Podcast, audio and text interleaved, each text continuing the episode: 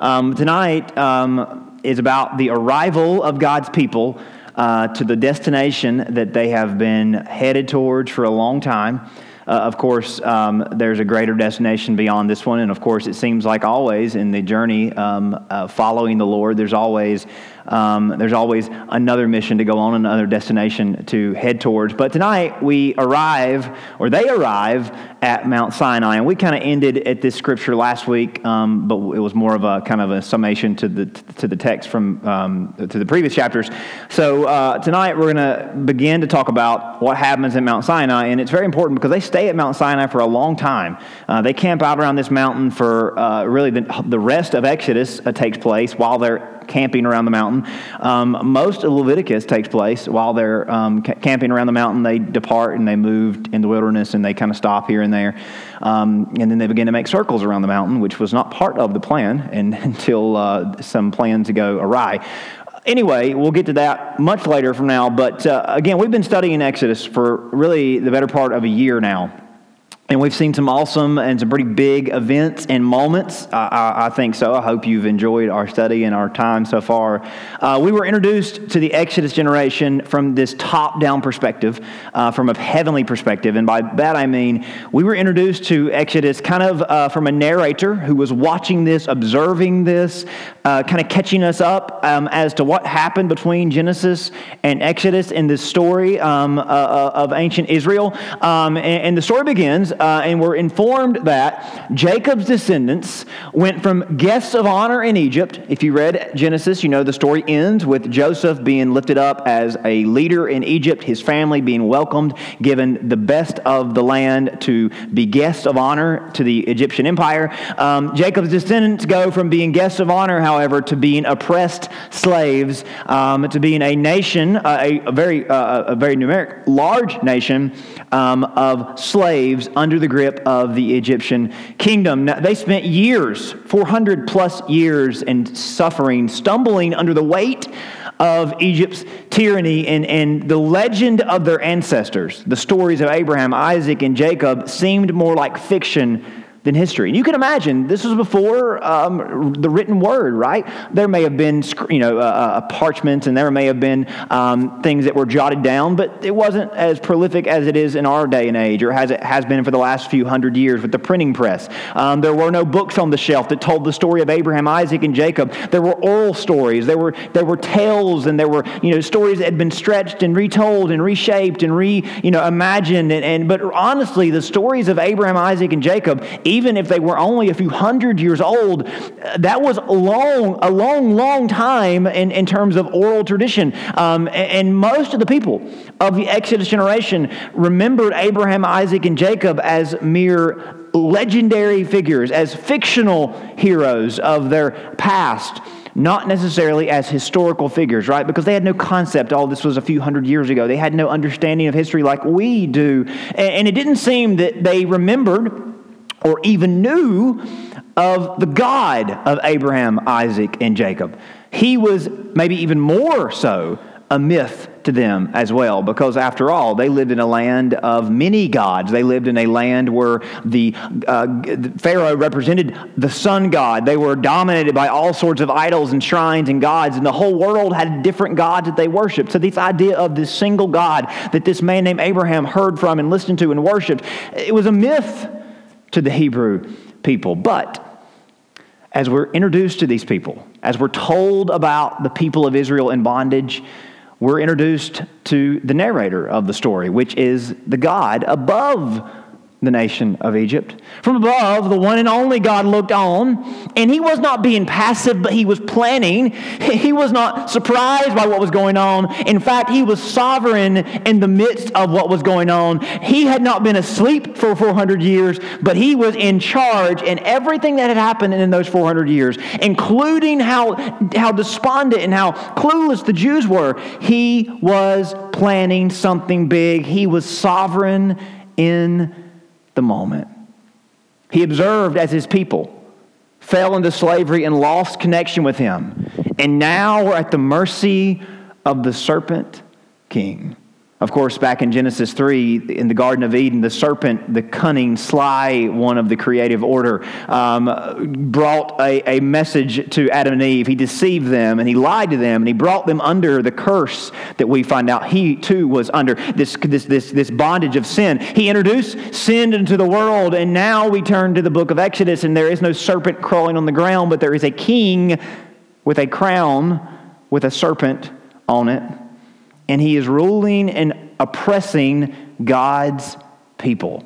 I don't think there's any irony at all in that. I think that's part of the story, showing us how far people had fallen, but also showing us that God had a plan. Yes, God was silent, but he was not absent. They did not know what he was up to, they didn't even know him but up above, he was planning not just to reveal himself to the Jews, not only to rescue them from Egypt, but to redeem the whole world from the sin and the whole world from their serpent king.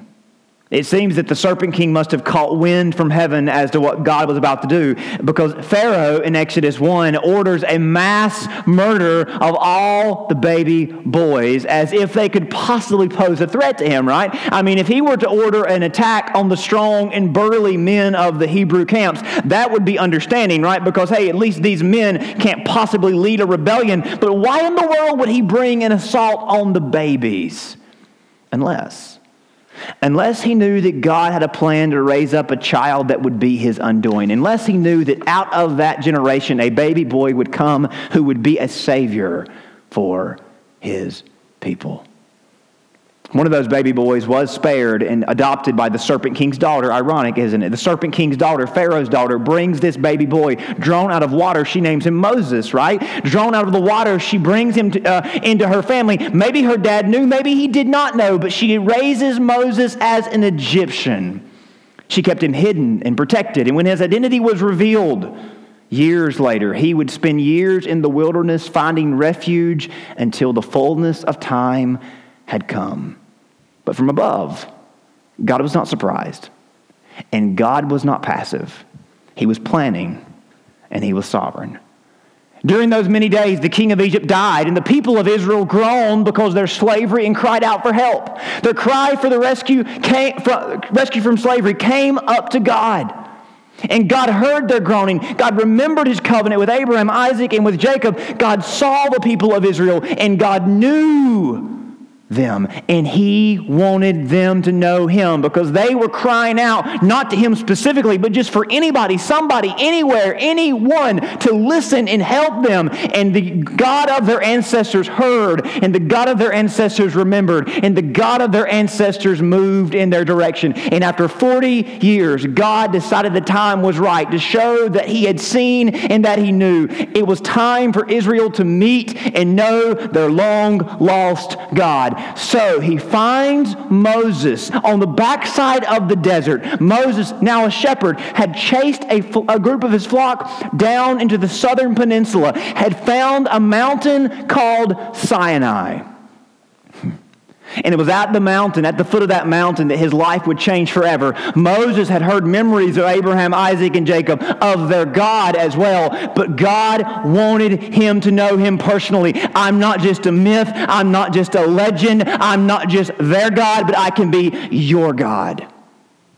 And that's where the story began, right? That's where all of this began to take shape, and the most, one of the most wonderful stories in all of history began to take off. That there is a God that we can know, and Yahweh is that God. The great I am of Abraham, Isaac, and Jacob, the one that Moses met on the mountain. He is the God that you and I can know. He is bigger, He is more uh, than our wildest imagination can ever come up with.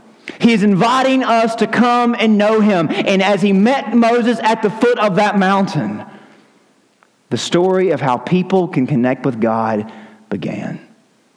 Remember, God called Moses from this burning bush and he said, Moses, Moses, you're standing on holy ground. And of course, Moses thought, this is just dirt, God, or whatever, whoever you are. This is not holy at all. But God began to re- reshape and redefine how Moses saw the world. Moses did not know what was going on, he didn't know who was talking to him. So God introduces himself as Yahweh. He says, I am the God of your father, the God of Abraham, Isaac, and Jacob. Moses hid his face, right? Moses was terrified because he had heard of that God. He thought that God was a myth. He didn't believe that that was really a God or had really, you know, had any idea that he could meet that God and know that God because he lived in a land of many gods. But Yahweh shows himself to Moses and says, I am the one you've heard about. And from now on, you're going to know me. You're going to experience me. You're going to encounter me. And he gives Moses an invitation. He says in verse number 12 of chapter 3 I will be with you, and this shall be a sign for you that I have sent you. When you have brought the people out of Egypt, you shall serve God on this mountain. So, Moses, I've got a mission for you. Go into Egypt and walk into Pharaoh and say, Let my people go. And when he says, Who sent you? Say, I am sent you. And when he doesn't understand who I am is, you're going to show him who I am is. And when he is so convinced that I am is the one true God, you're going to march out of that land. You're going to cross a great sea. You're going to come back to this mountain. And your story will begin. He reveals himself as Yahweh and the great I am, and he commissions Moses to go back and face the serpent king, who was now a new Pharaoh, possibly Moses' stepbrother. He still wore the serpent crown. Many have and still wear this crown of the enemy, and maybe they know, maybe they don't know that this world isn't a battlefield of kings and queens, of flesh and blood. But the episode from Exodus is an episode that has been repeated throughout history. An episode, a cosmic conflict between heaven and hell, spirit and sin, between the creator and the rebel. And the reason, the reason the Creator doesn't just banish the rebel, I mean, couldn't He have banished the rebel in the garden? Couldn't He have just banished the rebel in Exodus? The reason the Creator does not banish the rebel is because in the corner of the rebel, in the corner of the serpent, the Creator's most prized possession are in the clutches of the enemy. And the Creator went to war to redeem the most prized possession, me and you. The Creator went to war to redeem us before He rushed and judged the rebel. And even now, even now, God remains patient for all to come and know Him. God told Moses that he hadn't just woke up, but all of this, the slavery, Egypt, his own exile, was all a part of a plan a plan to not just reveal God to Israel, but to the whole world. We've come back to this scripture from Exodus 7 a, a, bunch of times. God says, I will lay my hand on Egypt and bring my host, my people, the children of Israel, out of the land of Egypt by great acts of judgment. The Egyptians shall know that I am the Lord. So, what is the purpose of all this? Why did God allow Israel to become slaves and suffer so long and so greatly? So that Egypt could know so that the world might know. Because when Egypt is toppled by the smallest of people, when Egypt crumbles because of a slave revolt, people won't be able to deny that something miraculous happened. And when that slave group marches across the desert and takes a land that belonged to their fathers, when those slaves become a kingdom, right, in the land of Israel, people will know for generations to come that there is a God in Israel and he is the one true God. And isn't that just what the history books tell us? Isn't that how it all unfolded and when it all was taking place live and, and, and, and, for the first time? I'm sure most people did not believe it would ever amount to this, but we stand here 3,000 plus years later and we have this undeniable understanding that God did something amazing that the world still talks about. And nobody cares about history from 3,000 years ago except for the history of Israel, except for the history of what God was up to. Because what God did with Israel was not just plant a nation, it was bigger than that. God would use Israel to confound Egypt and to carry his presence and power to the world. And we here on the other side of the world know this personally, don't we?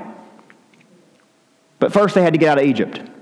And we've read that story. The Passover story is their salvation, right? The Red Sea is their baptism, their proclamation to the whole world that we have come out of sin, we've come out of bondage, and we are saved people. And now they arrive at the destination that Moses began his journey from. He left the mountain to go get them, right? Isn't that some, some, symbolic picture of a Savior leaving the mountain to come down into the trenches to save his people, lead them across the waters? And now the Savior, the deliverer, brings his people back to the mountain where they experience the fullness of God, this transcendent moment where the Jews, almost as if they stepped into heaven, or rather, that heaven touches earth. Now, we've done this comparison. I think this is a helpful. It helps me. If Passover was their salvation, if the Red Sea was their baptism, Mount Sinai is their Pentecost. Mount Sinai is when the Spirit of God falls on them and fills them and changes them and commissions them, much like what happens in Acts chapter 1 and 2. And when you read the whole story, it becomes so clear that this is a moment of encountering God's presence. They were saved by the blood, they were washed by the water, and now they're filled with the Spirit. And it's so poetic, it's so much of a picture of what you and I what anybody can experience through salvation. They camp around the mountain and they truly meet and encounter and experience the one true God as they're prepared to represent Him and reach the ends of the earth for Him. And I think it worked. It sounds a lot like Acts chapter 1 and 2 if you read it and compare. They come to the mountain in Exodus 19. This was what they had heard about for years all along. We're going to a mountain, we're going to a mountain. And they arrive at the mountain of God. And I love telling the story. Maybe you can tell. I love telling this story. God speaks over them, He speaks over us. He invites us to know Him along our path. In Exodus, I can truly say I've come to know Him deeper and greater than ever before. This study has been a lifesaver for me, and I hope I have the privilege uh, to go back through it again someday because I'm sure another pass will be even more life changing. For just a few minutes, we're going to read the first part of 19 and I want you to hear this text with fresh and open ears. What it was like for them to arrive at the mountain of God. Can you imagine what that was like? And maybe there's something we can learn and apply in our own walks with God. The word says in Exodus 19, in the third month after the children of Israel had gone out of the land of Egypt, on the same day they came to the wilderness of Sinai. For they had departed from Rephidim and had come to the wilderness of Sinai and camped in the wilderness. So Israel camped there before the mountain. And Moses went up to God, and the Lord called to him from the mountain, saying, Thus you shall say to the house of Jacob, Tell the children of Israel, You have seen what I did to the Egyptians, and how I bore you on eagle's wings and brought you to myself. Now, therefore, if you ha- will indeed obey my voice, keep my covenant, then you shall be a special treasure, a prized possession to me above all the people. For all the earth is mine, but you are something special. And you shall be a kingdom of priests, a holy nation. These are the words which you shall speak to the children of Israel. So, God has some pretty favorable things to say to his people as they arrive at the mountain. I want you to pay special attention to verse 4. You have seen what I did to the Egyptians, how I bore you on eagle's wings and brought you to myself. Now, they saw it, they lived it. We just get to read about it. But when you think about how this personally applies to us as Christians, I mean, good church, we sing about it louder and louder each week. We study God's word, run every passage and word and message through this lens because God did the most incredible thing to redeem us, didn't He? He watched, he planned, he waited until the right time, at the right time in history, so that it would properly spiral farther and beyond its original stage. God sent a Savior. God sent His Son. God sent Jesus to earth. He lived and He taught and He opened eyes of so many people. And he raised the standard so high. People who watched him knew this must be what it's like to be connected to God. He speaks with such truth. He has this authoritative, he has this authentic, authentic, authentic connection with God. He is one of a kind. There is no one like this man we call Jesus the Nazarene. And then Jesus began to show other people that they too could have what he had. He modeled a life connected to God. He demonstrated a life empowered by God. And he shared this place of privilege.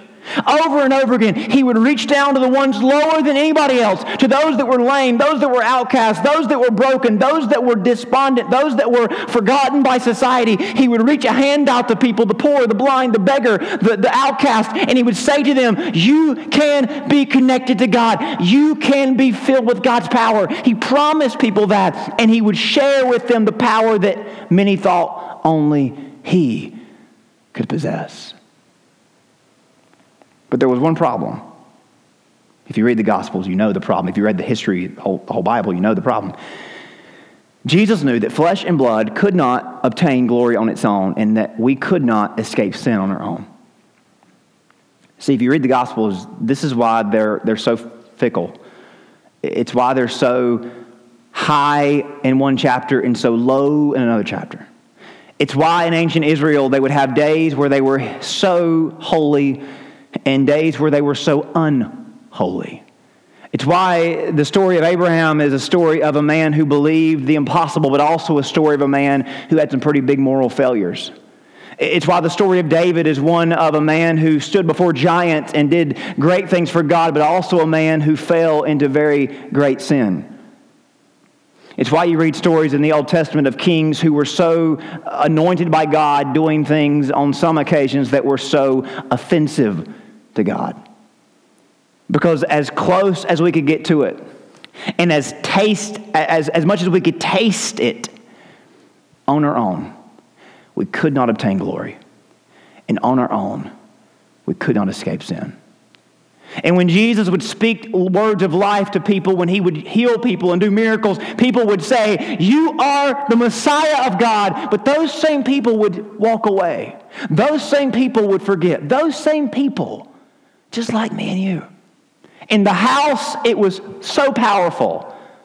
But in our houses, hmm, when nobody's looking, there's something missing. Jesus knew that we could not obtain glory on our own and we could not escape sin on our own. As with Israel, God revealed, but the enemy conspired. The people bounced back and forth, never grasping, never fully getting it, not being able to hold on to it. This is why the religious Jews opposed Jesus. The people who should have accepted him opposed him rather than embracing him. He was accused of threatening the law of Moses, and Jesus knew he was actually fulfilling it. He knew those that opposed him knew not what they were doing. They were simply tied up by the same serpent as many had been before and have been since.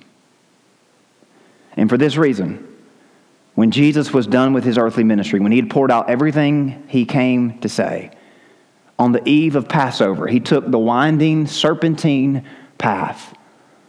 I guess the slide's not there. He took the winding serpentine path to a garden outside the city where he prayed and waited for the serpent to come and bind him up. He surrendered and passed from the Jew, was passed from the Jews to the Romans. Jesus stood before Pilate again, not merely on the battlefield of flesh and blood, but in a war zone between heaven and hell. And that day, the serpent king of that day thought it hilarious that Jesus dare oppose Rome. But Jesus assured Pilate that he and his kingdom would get the last laugh. Pilate was insulted. He washed his hand. He turned him back over to the Jews, a beaten, bloody, broken husk of a man. And Jesus was led up a mountain. Not a mountain basking in glory, but a mountain shadowed by darkness. And on that mountain, that was said to resemble a skull, they crucified him. And it was there that Jesus did something that no one could have ever seen coming. It was there that Jesus took on a cross. He appealed to God and apprehended the devil for us. See, we couldn't come to God on our own. And if we ever got there, we couldn't stay there. Jesus appealed to God for us and he apprehended the devil. He defeated the devil. He forgave us on behalf of God. He delivered us from the devil. So Jesus did the things that we could not do. He brought us to God and He separated us from the devil. He forgave us of our sin and He delivered us from the enemy. He was left to die. He was buried, and no one expected the name of Jesus the Nazarene to ever be remembered again. But when the sun finally came back up on Sunday morning, the Son of God rose back up too, right? He ascended to a place higher than an earthly mountain, to the highest of heavens, where His glory shines brighter and brighter, where He calls to us all come and see, come to me. So when we read verse number four, see what I have done, oh, it's different for us, isn't it? It's bigger and better and beyond what was just previewed in the book of Exodus. Because God did something for you and me personally. God did something for us eternally. Jesus and the kingdom did get the last laugh, didn't they? Pharaoh and Pilate and every serpent in history are mere footnotes to the greatest story ever told. Just imagine if we were to go back 3,300 years and in one of the Jewish camps where the slaves lived. Maybe it was on the morning when Egyptian guards went through the camps and began slaughtering babies. As those midwives, some helped them out, but others took the babies and drowned them in the river. If you and I were to drop into that story and say, Don't worry, guys, a couple hundred years from now, a couple thousand years from now, no one is going to remember Pharaoh as a great man. No one is going to be afraid of Pharaoh and his empire. But one of your Jewish baby boys is going to go on to lead these people out of this land, and they are going to go on to become a nation. And that nation is going to go on to send a Savior to the cross. And that Savior and that cross is going to be remembered all around the world as the salvation from heaven for all people. Would they believe you? If, if we were to go back to the Roman Colosseum as women and children were dragged into the Colosseums, fed to lions, as men were beheaded, as they were crucified on the hills around Rome, if we were to go back and we were to go into this arena of death where there were thousands of people who went to the arena every single Sunday for the big game, which was watching Christians being tormented. If we were to go back and slip into that arena and say, can we just please pause the event for just a minute? These Christians, these people that you are killing and tormenting, one day Rome will not be remembered for you all. Rome will be remembered for these men and women and children. And all around the world, Rome will be a symbol for what Christianity became, not what Caesar did. Well, can you imagine? If they would have believed a single one of us. But Pharaoh and Pilate are footnotes. Every serpent is a footnote to the greatest story ever told the story of how you came to know the one and only God. Not just my story, your story. God says of us in verse number five that we are his special treasure. That's what he says. You are his special treasure. And he says of us that we are a kingdom of priests, we are a holy people unto him. This isn't just about Israel, but we are God's treasured possessions, plundered from the enemy, purposed for earth, and prized for eternity. So, why would we not obey him? What does verse number, uh, verse number 7 say, or verse number 8? Or excuse me, I back up. Verse number 5. If you will indeed obey me, my voice, and keep my covenant, why would we not? I mean, if he says this of us and he has done what he's done for us, why would we not obey him? How could we not obey him? If this is our story, if this is our song, if Yahweh is our God, if there is a God inviting us, if there is, is there anything more valuable, is there anything more worthy than pursuing him? No. And something inside of you comes to life when you hear this story. Something inside of you comes to life when you're in these buildings, when you read God's word, and you know there's nothing greater to live for. And the question, should I obey him, is, is a silly question. Of course you should. The scripture says that Moses came and called the elders of the people, laid before him them all the words which God had commanded, and the people answered together, All the Lord has spoken, we will do. All the Lord has spoken, we will do. How could you not, right? How can we not wake up every single day and say, All that you have spoken, we will do? God has a plan for you every single day. He has a will that's best for us. In light of all of this, we should not expect anything less from Him. Verse 9 says, I come to you in a thick cloud that the people may hear when I speak with you and believe you forever. God says to me and you every day, I am coming toward you, I'm approaching you. Look at verse 10.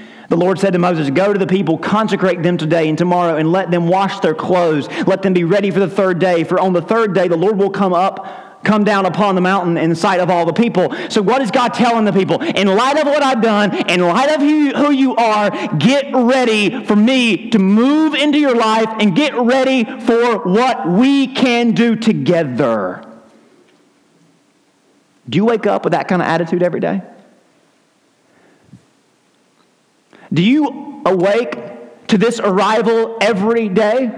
That God says to Moses, tell them to get ready. Tell them to wash their clothes. Tell them to change whatever they got to change. Tell them to repent of whatever they've got to repent of. Tell them to accept whatever they need to accept. Whatever it takes, don't spoil, don't waste your life.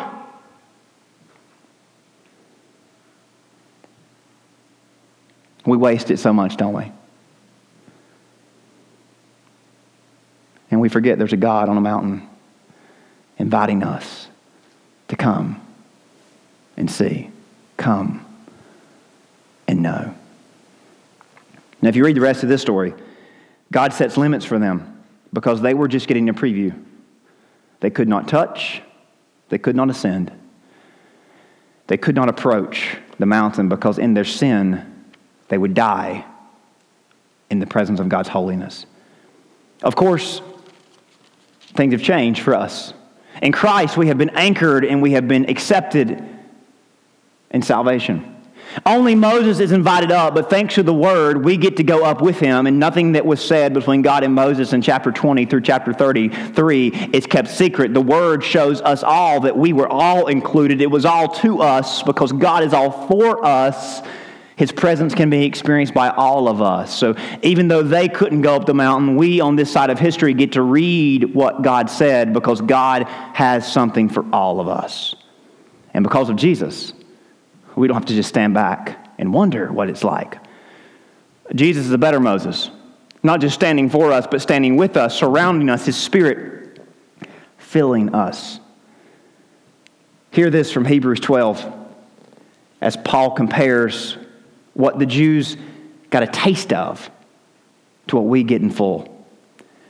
For you have not come to the mountain that may be touched and burned with fire, to the blackness and darkness and tempest, the sound of a trumpet, the voice of words, so that those who heard it begged that the word should not be spoken to them because they were afraid, because they felt unworthy. For they could not endure what was commanded. If so much a beast touches the mountain, it shall be stoned. And they were terrified in the sight that Moses said, I'm exceedingly afraid and trembling. And here's what Paul says We are not like them. We haven't come to a mountain that we can't even get near because it's too holy for us. But we have come to a mountain called Zion, the city of the living God, the heavenly Jerusalem, to an innumerable company of angels, to the general assembly, the church of the firstborn, who are registered in heaven, to God, the judge of all, to the spirits of just men made perfect to Jesus, the mediator of the new covenant, the blood of sprinkling that speaks better things than that of Abel. Did you hear the comparison there? That they got a picture, they got a glimpse, but we get the full dose. You know, Abel was the first victim of the serpent. His blood spoke of the agony of sin, but Jesus' blood reminds us and promises us greater things victory, glory, and honor. We just have to come to the mountain. Every day, God bids us to come. Every day, He invites us to ascend and experience His goodness. We arrive at the foot of this mountain every day, and God approaches us before you get out of bed, before you go to work, before you do anything, make big decisions, small decisions, whatever, before anything happens, every day, throughout the day, God approaches you. And He reminds you, you're at the foot of my mountain. Before you sin, after you sin, when you think about Him, when you don't think about Him, when you arrive, you're always at the foot of that mountain. And He says to you, Would you come with me? Every day you have a decision, you have a choice that you can ascend that mountain, you can ascend and experience the presence of God. And I pray, I pray in light of what God has done for us that we don't waste our lives. After all, why would we? There's no rational explanation. And thanks to the supernatural work of Jesus, the Spirit of God calls every single one of us to come. So I pray you listen to these words read that chapter in Exodus. Remember that we get to take a step farther because of Jesus and take advantage of it every single day. Let me pray for you. Father, I love you. I'm thankful. I'm very thankful to get to stand in front of your people and just celebrate who you are and the invitation you've given us. Lord, I pray these words ring loud over your people as you said to the Jews, Look at what I've done. You've seen what I've done. You've experienced me. You've watched me. You observed me. Why, why would you go anywhere? Why would you turn any other way? Father, I pray that we would uh, observe what Jesus has done for us and that we would look back at this picture in the Old Testament and see it in full in the New. And I, I pray that we would make the decision that there's nothing else worth living for. There's no one else worth living for. There's no better way. There's no more acceptable way. Father, I, I, thank you. I thank you that you've allowed us to be on this side of history to just piece all this together. Lord, it's so awesome. God, I pray as we arrive at the foot of that mountain every day, as you approach us every morning, I pray we have, you give us the sense, the wisdom, and the courage to ascend to whatever you have in store for us. We ask you in Jesus' name. Amen.